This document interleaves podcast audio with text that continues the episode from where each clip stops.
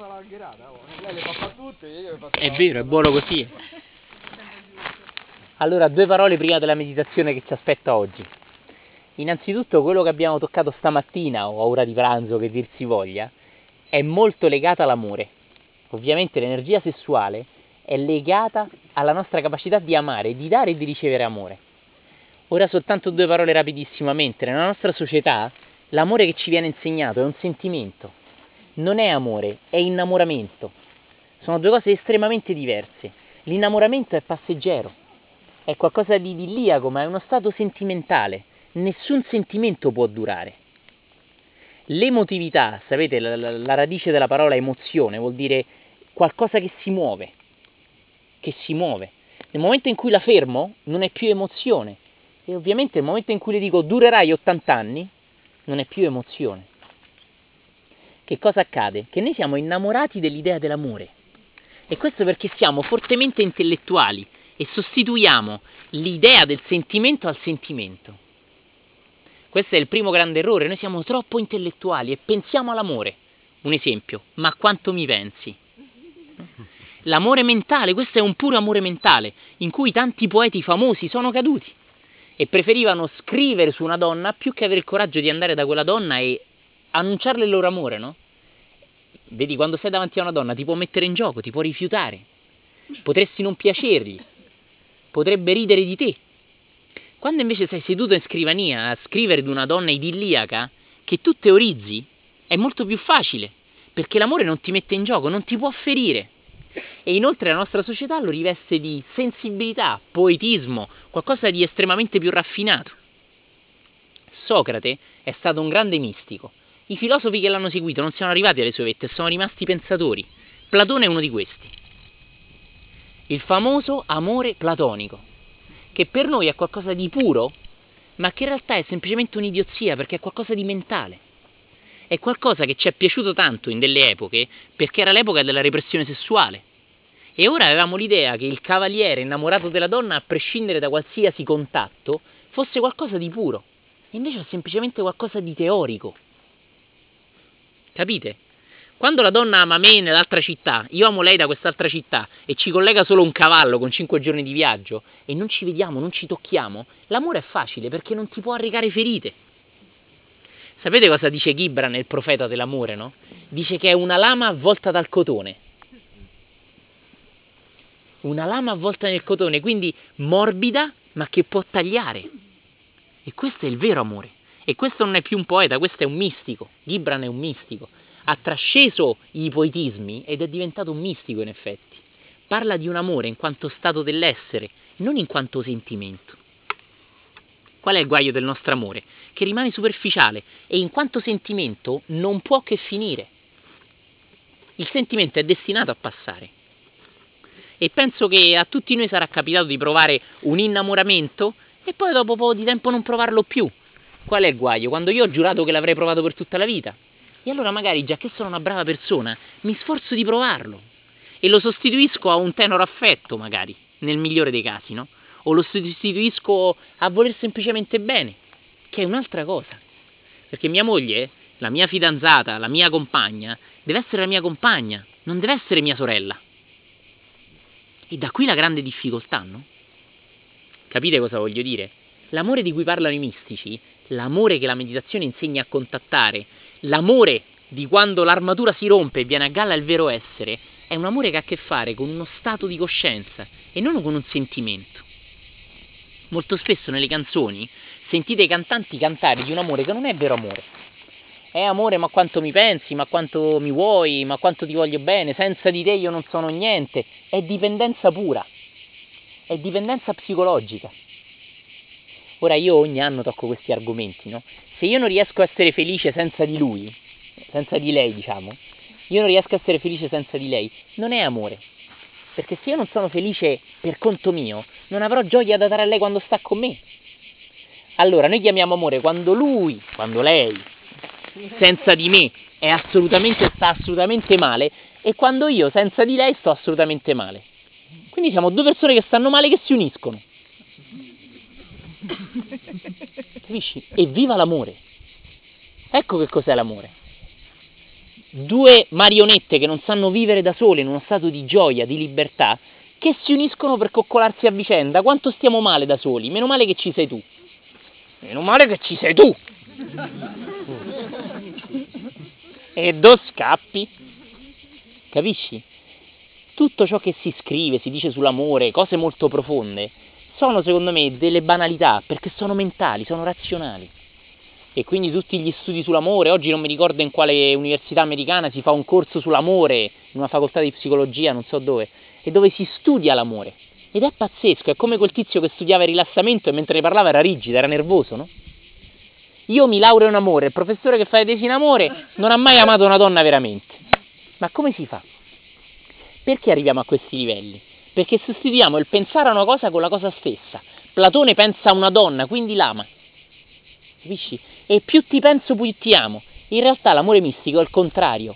Meno penso e più amo. Perché devo scendere una dimensione dalla testa alla pancia, dal pensare al sentire. È una dimensione dell'essere. Ed ecco perché è così difficile l'amore, perché ti mette in gioco. Il falso amore vuole sempre qualcosa in cambio. Io ti amo, quindi mi devi amare. Il vero amore ti ama e basta e neanche ha fretta di far vedere che ti ama. Non richiede niente in cambio, è difficilissimo. Eh? È molto difficile questo. Vedete, a me piace vedere no? questi, questi, ragazzi magari saranno delle coppie, no? E lo auguro a loro, no? E chissà quante dinamiche di tensione di catture tra uno e l'altro ci sono, esistono. Quando voi vedete passare delle coppie, quasi sempre ci sono delle catene che legano uno all'altro e non è amore. Io anni fa scrissi un pezzo che sta ancora sul sito che si chiama Il volo della meditazione, no? E che mi fu ispirato dal volo di un falco che volava senza fatica e così, chi vuole poi se lo può andare a leggere, no? Avete mai visto due falchi in amore? I falchi in amore volano fianco a fianco, ma se tu incatenassi i due falchi non potrebbero volare, precipiterebbero. Capisci quello che voglio dire? Due falchi possono volare non se c'è l'altro. Un falco prima di volare a fianco della sua compagna deve saper volare da solo. Deve saper volare nel cielo della vita da solo. Allora forse gli accadrà la possibilità di volare a fianco alla sua compagna. E entrambi sanno volare perché da soli sanno sostenersi sulle proprie ali. Capisci? Se vedi un falco aggrappato a un altro che dice oh io non so volare, l'altro dice io non so volare, ma due voleremo, scansati. ok? Perché ti vi arriveranno in testa diretti. Mm? E così questo è l'amore che noi consideriamo. Un amore di sentimentali- sentimentalismo a pallotto malamelo puro. Mm? Un puro amore sentimentale che non ha niente di sbagliato, ma è adatto a un bambino. Capite? La nostra vita dovrebbe maturare la nostra capacità di amare. Dovremmo passare da un amore puro sentimentale, da fanciulli, da ragazzi, da giovani, a un amore spirituale che negli anni si matura e che è un amare e basta la persona, a prescindere da quello che lei fa. Ora non voglio entrare troppo nel merito, no? Ma quante volte nelle coppie ci sono le dinamiche che tu devi essere in modo da piacermi? E quante volte uno dei due o entrambi cadono nell'idea di fare una cosa per piacere all'altro? Ora vedete, questo è il condizionamento, così come il papà ci ha condizionato da bambini, no? Per esempio, lei sa, lei non vuole che io faccia questa tal cosa e già che l'amo tanto ho rinunciato a questa cosa. Non può essere amore. Paura. Esatto, è paura che lei se ne vada. È paura di essere solo e già che da solo non posso volare ho bisogno di lei. Capisci? Mi segui? È una cosa per niente facile realizzarla. L'amore ha molto poco a che fare con i nostri rapporti di coppia a meno che non iniziamo veramente a entrare in gioco, a crescere, a diventare esseri maturi, esseri svegli. Ah, pensavo che stavo Sant'Enne.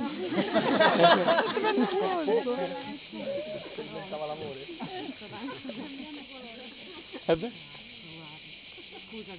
No, no, ma non ti preoccupare, un urlo ogni tanto sveglia. Eh ha un effetto terapeutico, tutti attenti, hai visto? Tutti... Schiena dritta, poi... È buono, si dovrebbe urlare di più. Così, noi spessissimo abbiamo l'idea di chiedere amore, di chiedere amicizia. in realtà più entri in uno stato di amore con la vita, che io chiamo meditazione, e più l'amore ti cade addosso. Incontri gente che ti amerà, ma ti amerà davvero. Avrai relazioni che saranno storie d'amore, anche storie d'amore con un amico. Capisci? Storie d'amore intime. Tu sei la donna che vuoi. Capisci cosa voglio dire? Saranno storie vere. Avrai amici veri. Mm? Perché oggi c'è così difficoltà avere amici? Perché noi non sappiamo amare. E noi siamo come calamite quando amiamo. Una persona che sa amare in qualche modo attirerà tutta gente che ama. Una persona che non sa amare, e vedete quanto spesso noi abbiamo bisogno dei problemi nelle storie d'amore. E perché attiriamo persone che hanno problemi a loro volta nelle storie d'amore? Perché le attiriamo. Attiriamo le persone in sintonia con noi. Ed è una legge sana. Perché ci attira le persone con cui possiamo crescere. Ci prendiamo, avete visto Mr. e Mrs. Smith con Brad Pitt e, e la donna non mi ricordo come si chiama è molto mistico quel film, anche se non ha niente di mistico in apparenza, no? Ha un uomo e una donna che si ammazzano, proprio si sparano, si tirano coltellate, fucilate, bombe, missili d'aereo e tutto, e dopo si amano, dopo però raggiungono un amore diverso. E può sembrare pazzesco. Che cosa accade nella falsa religione? Ti sposi? Da adesso in poi vivrai in pace. No, deve accadere il contrario. Stranamente, quando ti sposi o quando ti leghi a una donna, quando inizi a vivere con una donna, dovrai vivere mille difficoltà, mille litigi, dovrai tirarle coltelli. E se sei più bravo te scrima vinci. Eh? dovrai veramente farci la guerra. E questo è il lato d'amore che ti può forse portare a galla il vero amore, come una lama nel cotone, no? Se sei sveglio, quei litigi ti faranno crescere. Se sei un idiota, un addormentato, quei litigi ti faranno allontanare. Mi segui? E direi no, questa persona non è, non è per me, perché litighiamo. Ovviamente nel momento in cui troverai una persona con cui non litighi, troverai anche una persona con la quale non cresci. La sua anima è parcheggiata, la tua anima è parcheggiata e viva l'amore. Capisci? Da qui anche l'altra situazione.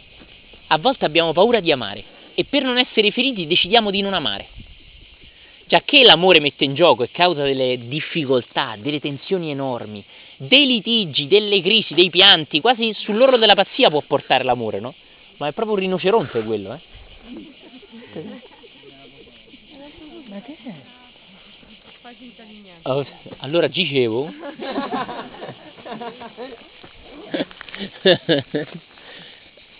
Già che l'amore porta a litigi, quando noi abbiamo paura di litigare e prendiamo una grande scottata da una storia d'amore, una parte di noi non si vuole più innamorare. E pensiamo che questo sia perché in realtà continua ad amare quell'uomo. E non è vero, hai solo paura di essere scottato di nuovo. O continua ad amare quella donna, sai, non posso avere altre storie. Semplicemente quella donna ti ha dato una legnata e hai paura di prenderne altre, perché stavolta ti ha preso sulle dita, stavolta ti può prendere in testa, fa più male ancora. Capisci? E le storie d'amore sono intrise in questo senso. Io, non sono, io penso che il meditante, il guerriero, il ricercatore interiore debba viversi le storie che la vita gli porta ma non deve temere le difficoltà e deve affrontare i litigi, perché sono litigi che fanno crescere tantissimo. La prima cosa che vorrei dire, non cadere mai nell'idiozia robotica di essere come piace a quella persona. Noi lo chiamiamo amore, è idiozia, perché smetti di essere te stesso e se non sei te stesso come puoi amare? Hm?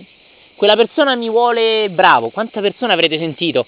Da ragazzo giocavo a calcio, poi mi sono sposato e per amore ho smesso di giocare a calcio, no? Dopo dieci anni la moglie lo lascia e si mette con calciatore. Funziona così. Funziona così. Capisci? Perché la moglie si è innamorata del ragazzo che giocava a calcio, non dell'idiota cara, basta che sto con te, cata cata, eh, come dice.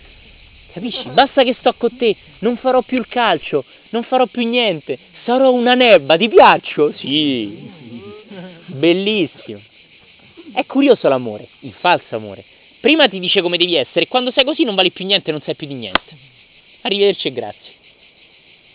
Capisci? E vuoi raccontare, ti va? Ho chiesto a lei di raccontare questa cosa che mi aveva detto perché è un esempio per tutti. Tornando a bambini o quando sarà, perché non so mai esattamente cosa faremo nelle meditazioni, si sente là per l'anno, ci sono dei momenti in cui da bambino ci è stato chiaramente insegnato a non amare, a smettere di amare. Mm? Non è che qualcuno ci ha voluto insegnare a smettere di amare, ci hanno semplicemente messo dei blocchi, delle paure, delle ansie. Quando ci hanno insegnato a dover meritare l'amore, ci hanno anche insegnato a dover fare in modo che gli altri meritino il tuo amore e non lo abbiano gratuitamente. Perché sono due facce della stessa cosa. Capisci cosa voglio dire? Se ho persone intorno che mi diranno, eh, se fai il bravo, papà ti porta a passeggiare, papà ti porta al Luna Park se ti comporti bene a scuola, perché papà al Luna Park non mi ci si può portare pure se vado male a scuola? Papà, perché non mi va bene così come sono? No? Questo meccanismo il nostro inconscio l'ha mangiato e poi lo ripete. Non dà amore gratuitamente, dà amore solo a chi se lo merita. E pensiamo che sia anche una bella cosa questo. Quando invece il sole splende su tutto e su tutti, no? Il nostro stato d'amore dovrebbe rivolgersi a tutti. Il che non vuol dire avere piacere di stare con tutti, perché io posso, posso avere piacere di stare con un amico e non con un'altra persona, no? Ma questo non vuol dire dare amore o attenzioni soltanto se uno se le merita. Capite? E questa cosa è fortissima. Noi da bambini abbiamo imparato questo, avere un amore condizionato, che ovviamente non è amore. Un amore è semplicemente una cosa che non ha condizioni e che addirittura libera dalle condizioni. Capisci quello che voglio dire? Sapete qual è la cosa curiosa? Che la meditazione è uno stato d'amore con l'universo. Quando si entra nel silenzio interiore, si è in un rapporto orgasmico con l'intero universo. Ora, se io ho difficoltà ad avere amore con una persona o con l'altra, non potrò avere amore con l'intero universo. Ma che cosa accade nella falsa religione? Io ho difficoltà ad avere amori qua e là, si vede che sono un uomo di Dio, sono fatto per amare solo Dio. Se io non so amare gli altri, come potrò amare la, la vita, l'universo, le stelle, gli alberi? Come potrò entrare in meditazione? Sarà impossibile. Ed ecco perché nel cammino che porta al silenzio, lo stato, lo stato interiore di amore viene via via pulito, purificato. E questo se da una parte ci rende più capaci di attirare amicizie più vere, e non è che lo facciamo apposta così ci avrò amicizie vere, ma vengono semplicemente, si presentano, no? dall'altra mi, pre- mi presentano, mi presento, mi danno la possibilità di presentarmi all'universo intero. È buono, è buono, vai, vai. Sono consapevole che qua si smuove tutto, eh, va bene, va bene. Capisci cosa voglio dire? Quindi in meditazione entriamo in uno stato d'amore con l'intera vita. E uso la parola vita perché mi piace più di quella di Dio che è stata un po' inflazionata e politicizzata, no? Entrando in sintonia con la vita, io ovviamente dovrò essere capace di essere anche in sintonia con le persone che sono vicine a me. Sempre Gesù, no? il grande mistico. Prima di andare al tempio, va e fa pace con tuo fratello. Invece noi che cosa facciamo? Mio fratello non mi capisce, mia madre non mi capisce, le donne non mi capiscono, sono troppo profondo per loro. Sono fatto per la meditazione. Che cosa diventa? Una grande fuga spirituale che non ha niente a che fare con la vera meditazione, che ovviamente si riflette, sempre come diceva il grande Gesù, che a me piace tantissimo, eh. io forse mi avete sentito parlare male della Chiesa, scusatemi, ma Gesù a me piace tantissimo, diceva l'albero buono dà buoni frutti, e così la persona che è in sintonia con la vita, come fa a non essere in sintonia con le persone? Come è possibile? Ma voi conoscerete tanta gente che si sente grandi meditanti, ma che è fraintesa dagli altri, che litiga continuamente con la fidanzata, con la moglie, con i figli, manda a fanculo il fratello, la sorella, le cose, poi però fa meditazione. Capisci? E allora questa è una falsa meditazione, cui il guerriero sa bene che non è questo che l'aspetta. Più noi cresciamo in, cresciamo in meditazione, più noi cresciamo in amore. Più noi cresciamo in amore, più noi cresciamo in meditazione. È la stessa energia, però la meditazione è rivolta verso l'interno, è amore che scende dentro. Mm? L'amore è meditazione che esce fuori. Capisci? Mi segui? La meditazione è uno stato d'amore con la vita. L'amore è uno stato d'amore con me stesso, con gli altri, ditelo come volete. Ed ecco perché tutti i veri santi, tutti i veri illuminati, tutti i veri uomini di Dio sono sempre stati capaci di amare, tantissimo. Amare alla follia amare di un amore che non è un semplice sentimento. No? Perché? Perché il contatto con Dio risveglia questo. Gesù arriva al punto di dire che Dio è amore. Può essere frainteso perché per noi amore è far bene, voler bene, è addirittura essere una brava persona. E questo ovviamente ci fa cadere in una schiavitù anziché in una libertà. Capisci cosa voglio dire? Ricordati le parole di San Paolo. Vedrete la verità e la verità vi renderà liberi. È solo una persona libera che sa amare. Quando io sono schiavo, vedete, quando io sono schiavo di tutte le mie paure, ho tutto il mio cavaliere nero che non conosco, che sta nascosto, ho tutta la mia corazza esterna di emozioni, vado in giro a dire ti amo. E la persona quando mi sente dire ti amo è felice. Ovviamente non si accorge che la mia è solo una parola, perché lei stessa non sa amare. E quindi siamo due ciechi che l'uno dice all'altro quanto ti vedo bene. quanto stai bene vestita così. E quello è cieco, capito? Capisci? Quanto ti amo quando fai così. No. Io amo una persona per come è. L'amore più vicino a questo è forse l'amore che prova un genitore per un figlio, che amerà il figlio, e si spera che questo sia, a prescindere da quello che il figlio fa. Il nostro bambino purtroppo non ha avuto sempre questo tipo di amore.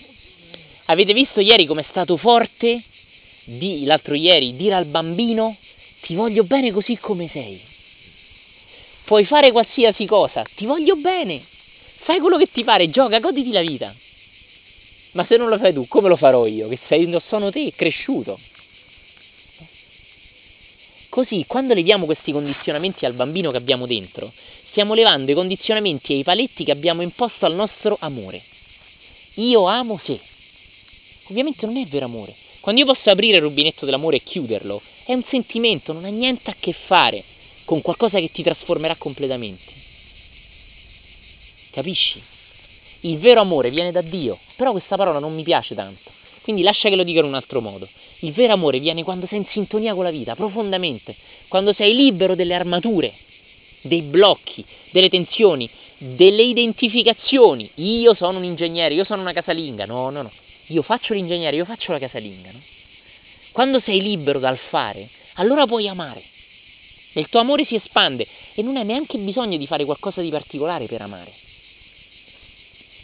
Vediamo nell'altro lato, per favore. Se vuoi bene a mamma, fai questa cosa. Se eh, vuoi bene a mamma, adesso fai il bravo. Eh? Quante volte ci è stato detto frasi del genere? Qualcuno ha qualche esempio? Mm?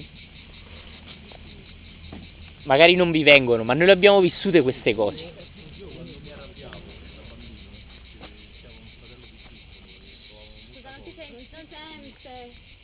Quando ero bambino, io ero un bambino più grande, ho un fratello più piccolo ed è abbastanza consueto che si trovi della collera in questi casi. Mia mamma mi diceva non devi essere arrabbiato, devi amare tuo fratello. Questo, questo dover amare è un altro condizionamento. Adriano sta dicendo una delle cose che ci impone la falsa religione. Devi amare. E ovviamente non ti dà nessun mezzo per imparare ad amare. Perché ti dice non essere cattivo, vi ricordate la pietra filosofale? Ma ama. Non essere rabbioso, sii calmo. Non ti dicono, non viene tua mamma e ti dice Adrianuccio, oggi trasformeremo la rabbia. Cazzo, poi una mamma guarda, eh. Veramente. Pier Giorgio, oggi vedremo che trasformeremo la paura in amore. Porca miseria. Parlami delle tue paure, mamma ti ascolta. Vedrai che la, sarà energia, la saprai trasformare in amore. Mamma è qua, ti vuole bene, parlamene. No. Ti vengono a dire senza cattiveria. Non devi aver paura, ormai sei un ometto. No? E ovviamente stroncandoti la paura, ti viene stroncata anche la tua capacità di amare. Perché se non lavori sulla tua paura, non puoi amare perché non hai il piombo da trasformare in oro, no? Vi ricordate il discorso che abbiamo fatto? Ecco che adesso... Perdiamolo, perdiamolo, perdiamolo. Ma che... Ma che sei andato al bagno? Sì. Sappiate che la, eh, la vergogna ne qua non era niente. Appena arrivo lì che sembrava un Ben Johnson con la carta igienica, incontro un bambino francese che entra con me mi guardano per dire stai andando al bagno. e si piazza proprio davanti al bagno dove sto io. Esatto. Vabbè. E tu dovevi... Così... No, l'ho fatto normalmente. Ah sì.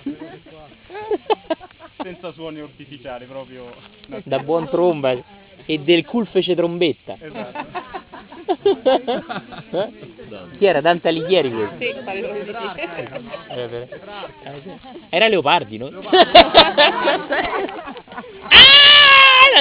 Ho detto Dante.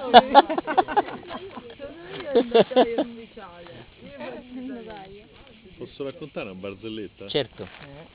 Che, eh, allora ci sta questa barzelletta, vabbè, parlo dopo. Allora ci sta una donna che eh, entra tutta coperta, tutta, tutta chiusa in, un, eh, in una chiesa, si avvicina a un frate e lo guarda e gli fa, frate, so tutta in fuoco, qua sotto. Il frate se la guarda e gli fa, accendi la mia candela. Aia. No, non me la spiego perché è Adesso ti importante. fa un esempio pratico, Mira. Oh, che moglie sei, Mira? C'era, allora, ha un signi- io l'ho presa così come una barzelletta di normale, fare ridere no. Poi, poi ci ho pensato bene, dico, dice qualcosa di più grande.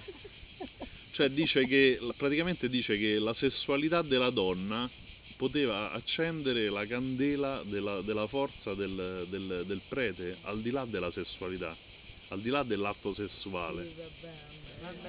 Quindi, fantasia. quindi e la, e la cosa, e la cosa no- no- non è da sottovalutare che sia così perché questa barzelletta era, era di Leonardo da Vinci, cioè l'aveva inventata lui, l'ho visto su un documentario. E, e quindi è possibile che, che ci sia questo doppio significato, cioè che al volgo sembra la cosa volgare, invece a livello, a livello diciamo della, del, a livello, del- a un livello più profondo, in realtà il, il- il- il frate non gli risponde una cosa, una cosa diciamo banale. E, vabbè, insomma. Però non Tutto faceva qua. ridere. Allora, Eh? era seria e poi non faceva più No, perché ridere. uno prima ci ride e, do- e dopo, e dopo ci pensa, no? C'era anche lei voleva dire una cosa. Sì, perché quello che ha detto prima Adriano, mi ha... oggi parlavo con Santino, gli raccontavo che quando ero bambina mia nonna sempre quando qualcuno ci incontrava per strada, qualcuno che ci conosceva così diceva ah ma che bella bambina e lei rispondeva immancabilmente l'importante è che sia buona. Mamma mia.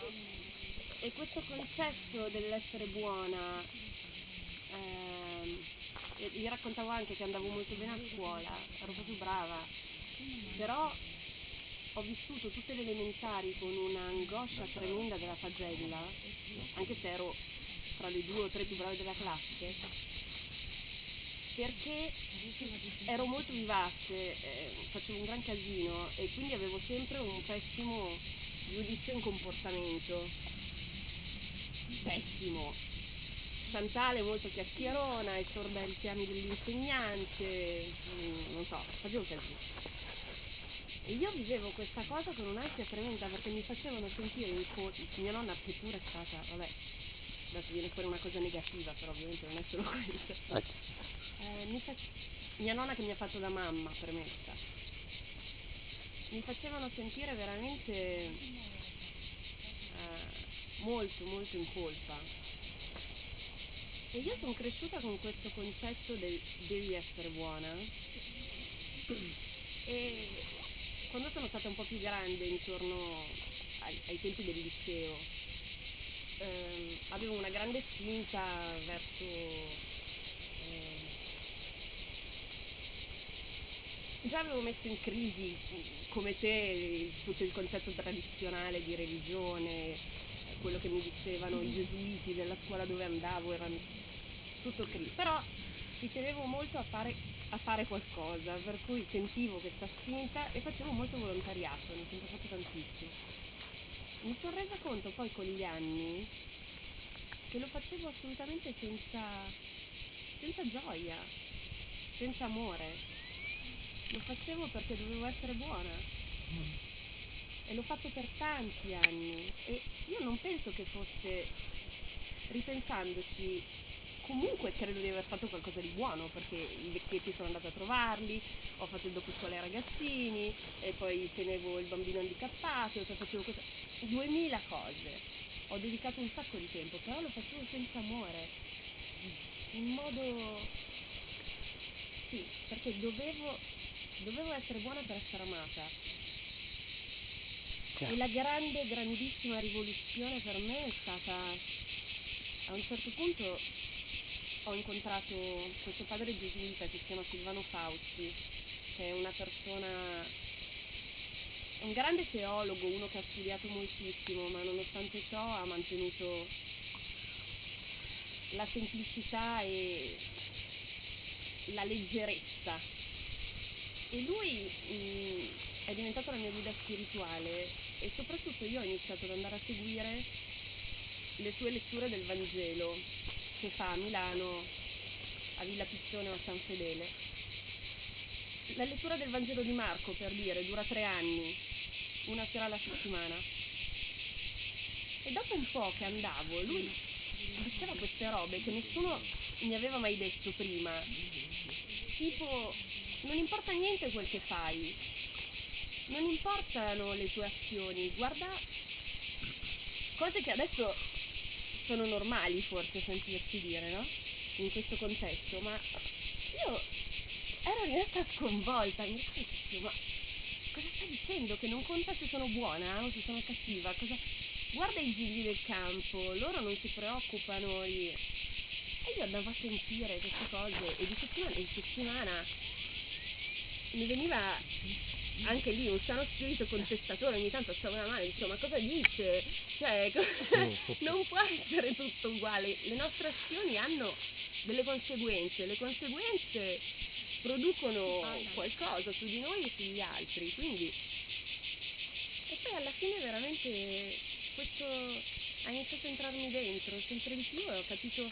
Lui per tre anni diceva solo una cosa tutte le sere, diceva lasciati amare, lasciati amare.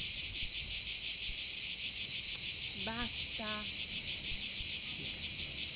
Difficilissimo. Eppure è l'unica cosa che ti trasforma. Nel momento in cui ti lasci amare, puoi amare. Prima non puoi. Insomma, Bellissimo.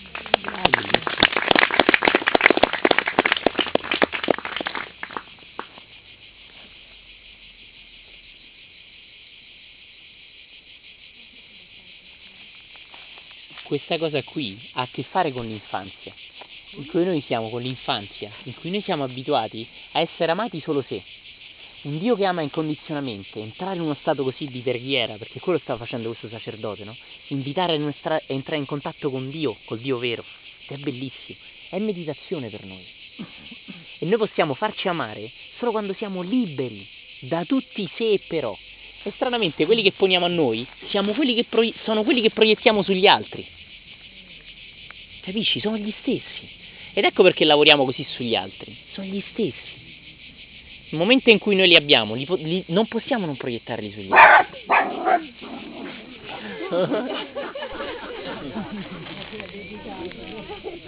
Vuoi dire qualcosa?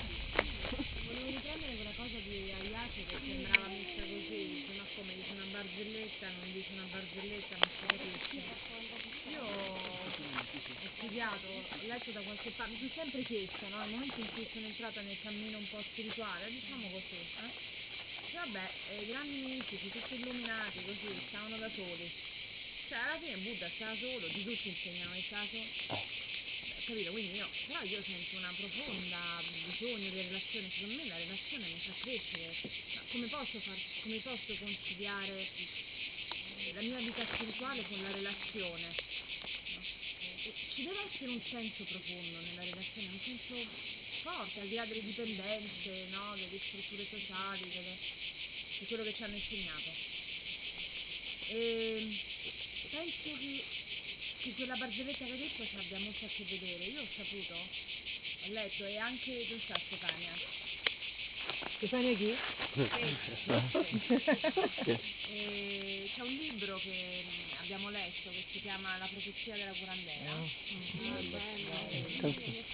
che parla un po' di questa cosa e racconta del fatto che, a parte gli Incas, ma io avevo letto anche negli antichi egiziani, che il femminile era proprio un ponte per i sacerdoti per raggiungere eh, capo d'infinito. Una cosa strana sembrerebbe da quello che, ehm, che dicono sia per gli egiziani in questa cosa, che l'uomo da solo, il maschio, non riesce ad arrivare là. È come se avesse bisogno di questo ponte, è come se la donna gli getta il ponte per arrivare. Questo mi ha dato, mi ha aperto una, cioè una visuale bella sulla coppia, anche sul sesso, sulla sessualità, perché questa cosa si compie proprio come diceva non a caso la barzelletta che hai visto nel documentario di Leonardo da Vinci che era un iniziato, che capiva le, le antiche dottrine esote- esoteriche, Leonardo era un iniziato. Quindi questo probabilmente viene da, un- da un- mm, una conoscenza misterica egiziana addirittura, in cui questo si sapeva, c'erano le hierodule che erano le prostitute del, del tempio, che erano esattamente queste donne che lanciavano il ponte verso, verso l'assoluto.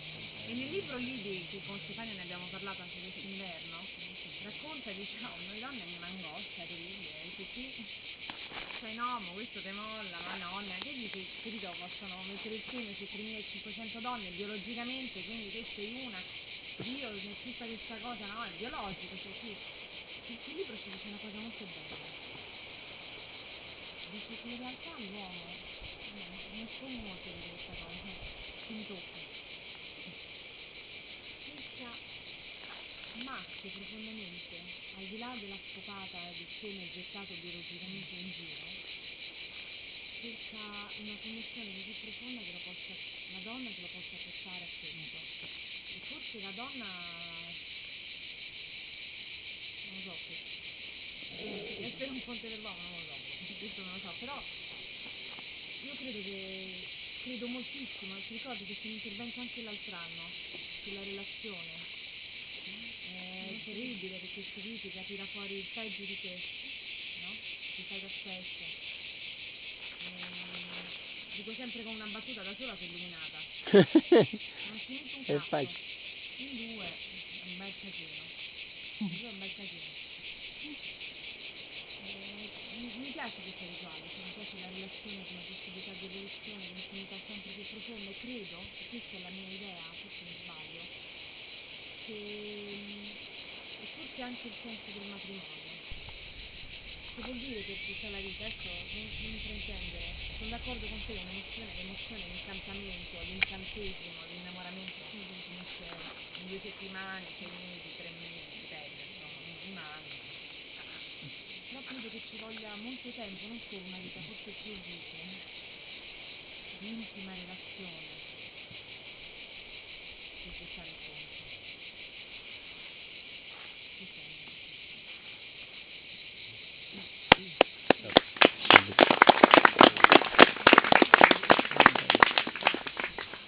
Prepariamoci.